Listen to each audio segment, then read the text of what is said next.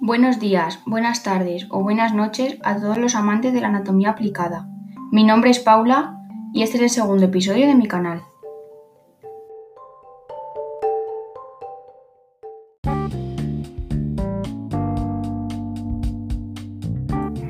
En este podcast voy a hablar sobre la psoriasis. ¿Sabéis lo que es y las causas por las que se produce? ¿Y que afecta a más de 125 millones de personas en el mundo? Si queréis saber esto y mucho más, quedaros y escuchar.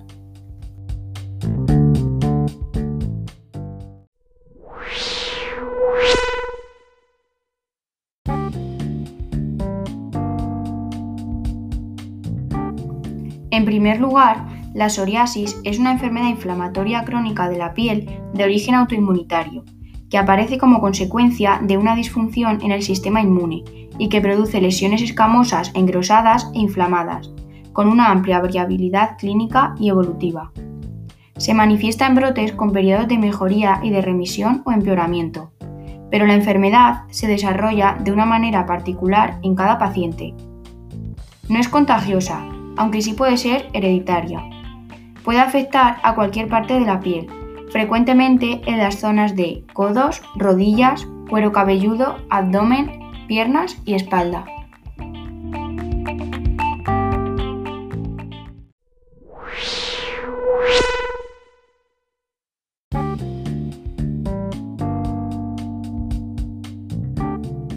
Se tiende a pensar que solo existe un tipo de psoriasis, cuando lo cierto es que existen multitud de distintos tipos. En primer lugar, psoriasis en placas. Es la forma más frecuente y puede aparecer en cualquier parte del cuerpo, pero especialmente en los codos, las rodillas, la espalda y el cuero cabelludo. Entre los síntomas se encuentran las placas rojas en relieve cubiertas de escamas entre plateadas y blancas que se desprenden con regularidad. Psoriasis en el cuero cabelludo. Los síntomas son los mismos que para la psoriasis en placas. La psoriasis del cuero cabelludo puede ser muy leve, con escamas muy finas y ligeras, o por lo contrario, ser muy grave, con placas gruesas y que cubren todo el cuero cabelludo, extendiéndose más allá de la línea del inicio del cabello hasta la frente, la nuca y alrededor de las orejas. Psoriasis en gotas.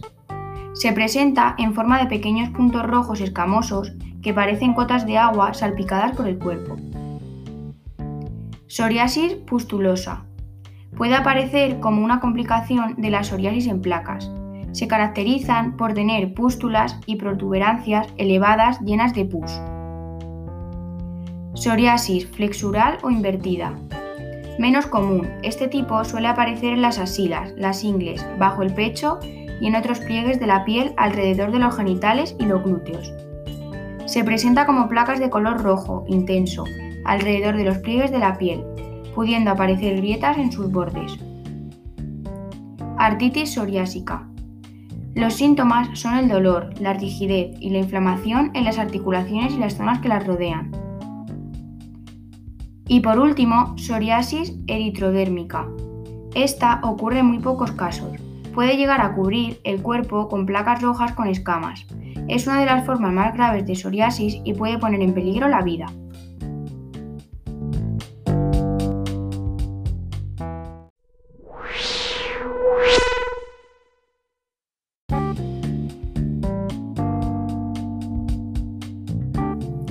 Ahora os voy a hablar sobre el diagnóstico y los tratamientos.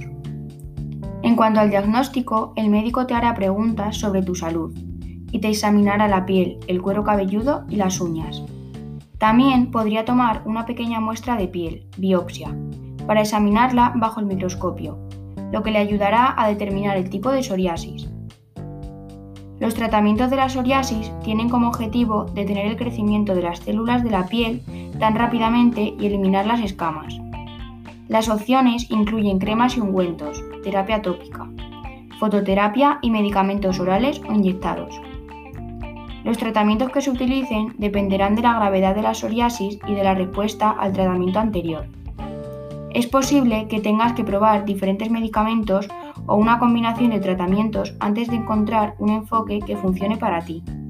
Sin embargo, por lo general, la enfermedad regresa.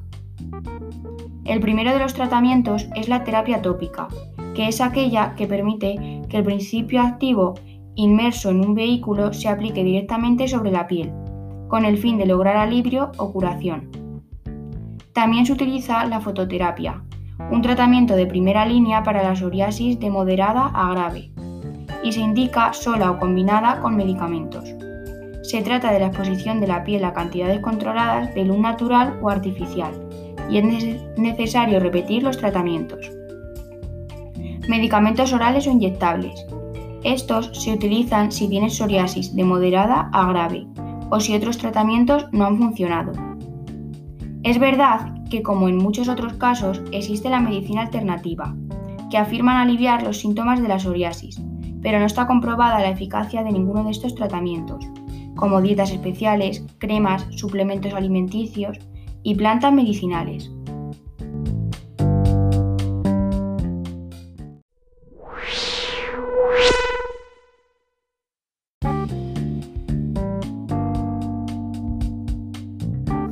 Para terminar, os voy a contar tres mitos o expresiones que se suelen decir a la hora de hablar de este tema.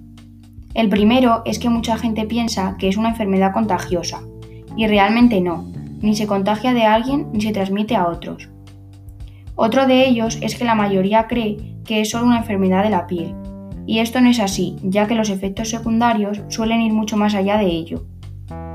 Y el último es que se cura, Bien, pues es una enfermedad que no desaparece, por lo que es crónica para toda la vida.